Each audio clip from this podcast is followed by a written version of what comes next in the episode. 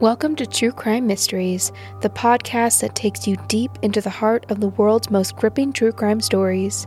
I'm your host, Megan, and I've spent years researching, investigating, and seeking the truth in dark corners where most people dare not look.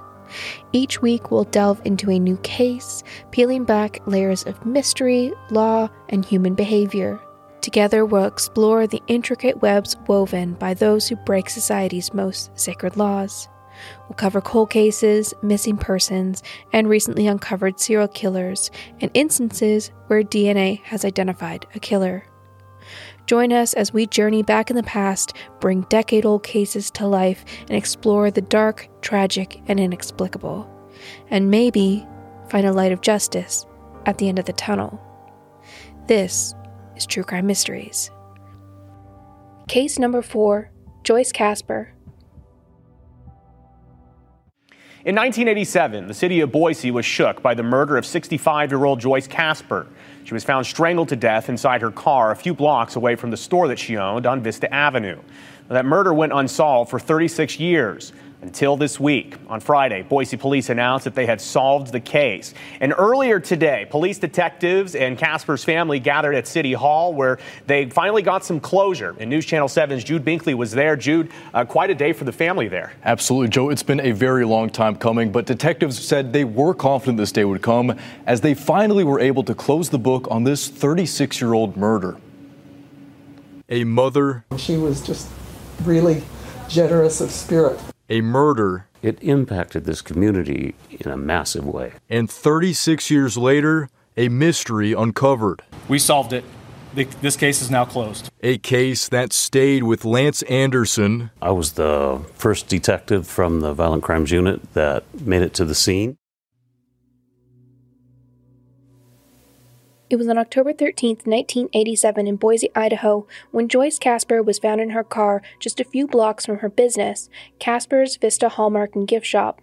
She had been murdered, and her death would shake the community. Joyce was 65 years old when she died. Joyce was well known in the community to be kind and caring. She and her husband, who was a pharmacist, owned a pharmacy until 1986, until they opened Casper's Vista Hallmark and Gift Shop. Her husband, John Casper, had died in 1982, and Joyce continued to run the shop after his death. John and Joyce had three children together two daughters and one son. Joyce was known to work late, and it wasn't odd for her to be at the shop until very late in the evening. So she could have been attacked any time between the evening of October 12th and the early morning of October 13th. Authorities would eventually release that they believed Joyce had been abducted from her shop, sexually assaulted, and strangled to death before being put in her car and driven away. Another significant piece of evidence was that Joyce had reported being attacked in her shop two weeks prior to her murder. But she had managed to scare him off, and the attacker had run away quickly. During the encounter, he had attempted to assault her. She reported that the man was in his late teens, early 20s, with slicked back black hair. Police never found this man, nor the man who had killed Joyce. The case would go cold very quickly, with no witnesses and very little evidence that could be used in 1987, and all the leads soon dried up. But in 1988, another attack similar to Joyce's reopened the case. Another woman in her 60s had been attacked, but in her case, her attacker was found quickly and denied having any involvement with Joyce's case, even though there were several similarities. The case would again turn cold, and it would stay that way for decades. It was reopened in 2005 when they took another look at the evidence that had been preserved in 1987. However, at that time, nothing new came up. But in 2017, two detectives were assigned permanently to the case, and scientific advancements had caught up with DNA analysis. They sent a DNA sample believed to have been from the suspect to Parabon Nanolabs, and they were able to create a computer generated profile of the potential suspect. They would release that they believed the suspect was Latin American, possibly from Puerto Rico or Colombia. The data from the genetic markers would reveal that he had brown or hazel eyes, brown or black hair, and that he didn't have freckles. In 2017, they would admit that some of this, like the hair, may have changed in the 30 years since the murder, but that they had hoped someone would recognize the composite image created by their program. In 2019, a new detective would start to work the case. This time working with Identifinders International in the hopes of using genetic genealogy to help find a suspect. This analysis would take until 2023 to reveal the suspect. And it was in July 2023 when the Boise Police Department announced they had found a suspect in the 36 year old cold case, Frank A. Rodriguez. Unfortunately, no arrest could be made as Rodriguez had died in 2007 by suicide. Authorities met with his family, taking DNA swabs, which were analyzed and proved through genetics that Rodriguez was the suspect. Even though he had passed, both the retired Boise detectives that had worked the case and the Casper family were relieved to have some answers about what had happened to Joyce after all this time. Rodriguez had a history of violent outbursts, mental health issues, and substance abuse, but he didn't have a criminal record. At the time of Joyce's murder, he would have only been 17 years old, and he lived only blocks away from the store. He spent the rest of his life living in the area and is being investigated in connection to other cold cases in Idaho. Rodriguez's physical description at the time also matched report Joyce gave from the attempted assault that had taken place at her store two weeks prior to her murder. Police have asked if anyone knows anything about Frank A. Rodriguez to contact the Boise police, as they believe this is probably not his only crime. Case number 3 Jewel Parchman Langford. It was on May 3, 1975, when a farmer was checking the back end of his property near the Nation River, about 40 kilometers east of Ottawa, Canada. He noticed something floating in the river, and there he found a woman's body, face down, in the water. Before doing anything, he called the police. The Ottawa Police Department arrived and discovered a woman's bloated, naked body with a cloth covering her face. She had a dark blue leotard top bunched up around her neck. Her hands had been bound in front of her with a blue necktie with Canadian flags, and her ankles had also been bound with two additional men's ties. The cloth around her head was described as two pieces of a bloody green fabric, a disposable hand towel, and a distinctive Irish linen tea towel. Loosely wrapped around her neck was a television cable, and a piece of a curtain rod runner could be found in her armpit. The autopsy would put her age between 25 and 35. She had shoulder length dyed red hair that was believed to have been brown naturally, with hazel or blue eyes, believed to be about 100 pounds, and she was 5 foot 5 tall. Both her fingers and toenails were painted red. She had a high quality partial dentures with multiple fillings, having police believe that she was of a middle class background. They stated that it appeared she'd never had children and she'd had her appendix removed. She'd also eaten a large meal right before her death. Her larynx had been fractured and her case was ruled a homicide. Due to the nature of the body's decomposition, they couldn't determine if she'd been sexually assaulted. Her body was believed to have been in the river for about one to four weeks, putting her time of death between April 5th and April 26th. Police believe she'd been dumped in the river from a nearby bridge. When they investigated, they found blood on the bridge. It wasn't enough to get a blood type at that time, but they assumed it was from the woman. There had been heavy rain on April 19th, so that led authorities to believe she'd been dumped between the 19th and the 26th all of this information, and police had one key piece missing. They couldn't identify the woman. They combed hundreds of missing persons reports. They contacted dentists locally, as the Jane Doe had a custom denture made for her and several fillings. Their forensic dental imprints were published in dental journals in North America and overseas, but no one recognized them. Law enforcement knocked on doors in a 25 kilometer radius of the bridge. They tracked down where the TV cable had been sold and checked hotels and motels where it might have been installed, but nothing. The necktie that had bound her had been made in Montreal and sold all over Ontario and Quebec. The tea towel from Ireland was imported by a Toronto company and sold in mass quantities until 1972. Nothing seemed to spark any leads. Without knowing who the woman was, the police had very little to go on. Was she from Canada? Was she a visitor? Had she recently moved here? Had she come from Montreal, or was just dumped near Ottawa, which at the time was a technique often used by criminals to confuse detectives? She would be dubbed the Nation River Lady, and she'd stay in a Toronto morgue until 1987, 12 years after the discovery. She was eventually buried in Toronto Mount Pleasant Cemetery. News of her burial would bring in some fresh tips, but would lead to dead ends.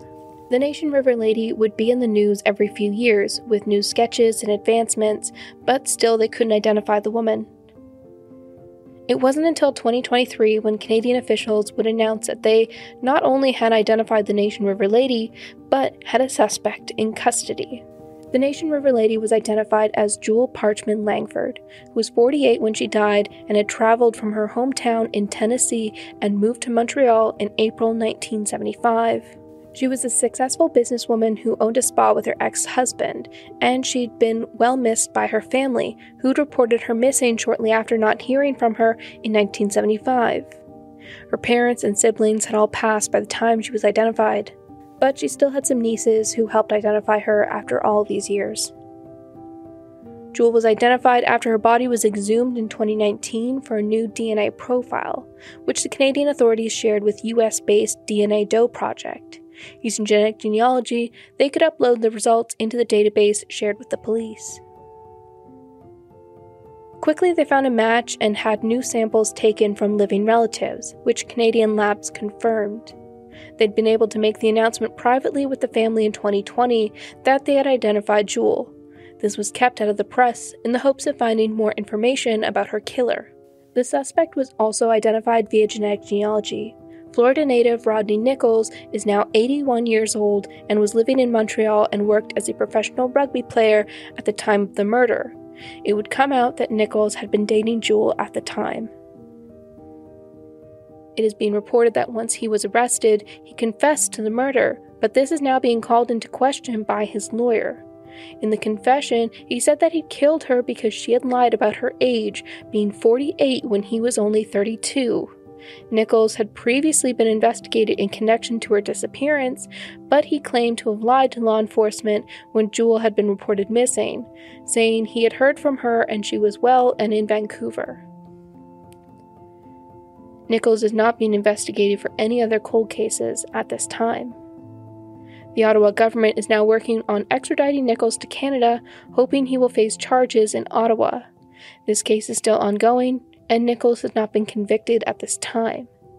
Jewel's family is glad to have answers, and in 2022, they had a small ceremony after her body had been sent back to Tennessee, where her grave marker was changed from missing to finally home and at peace. Number 2. Cornelia Humpher. It was on April 20th, 1978, when a woman named Cornelia Humphrey was murdered in Germany when she was 18. She was found the day after the murder with her body dumped on the roadside with 14 stab wounds in her neck and back. Witness came forward early on in the investigation saying that they saw a small car with a green license plate in the area. The American military stationed in Germany often used the green license plate. It was discovered that Cornelia had been having an extramarital affair with a man named Tommy Molina. He was 24 at the time. He was stationed in Germany with his first wife and he owned a Fiat 124, which matched the description of the car seen leaving Cornelia's body. He was interviewed five days after Cornelia was discovered, but he said he'd been home with his wife that day. However, she couldn't remember. The German authorities and the American military didn't have much, and he was not charged at that time. He would be interviewed again, but not until 1996, after his now third wife reported to military officials that while intoxicated in 95, he confessed multiple times to her that he had killed a woman in Germany with a knife. He told her he was having an affair and that she'd gotten pregnant and had threatened to tell his wife. Again, he was questioned in 1996 and he strongly denied any involvement, and the investigation moved slowly again after that. But later, with advancements in DNA technology, the investigators reopened the case. In 2019, the German government requested a new blood sample taken from Cornelia's body. Federal warrant was issued, and in 2020, they collected fresh DNA, and in 2021, they confirmed the match of DNA that was collected off Cornelia clothing to Tommy Molina. Tommy Molina is now 69 years old. He was arrested on June 21, 2023, and charged with the murder of Cornelia Humpher. He is currently awaiting extradition to Germany, where he could face 15 years in prison if convicted.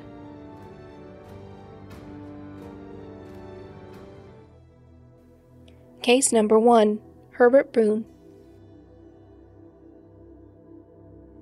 It was on April 16, 1991, at approximately 3 a.m., when Toronto police officers responded to a 911 call at 149 Dundas Street East, just west of Jarvis Street in Toronto, Canada.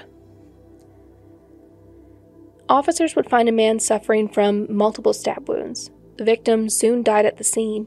He would later be identified as Herbert Boone, a 43 year old Toronto resident originally from Newfoundland. Herbert didn't live in the apartment he was found. It was known to be a short term or low rent apartment. Police would find evidence that the killer had washed out the blood in the bathroom and the killer had thrown his blood soaked clothes in a nearby dumpster. His murder case would quickly go cold. Toronto police couldn't connect anyone to the crime.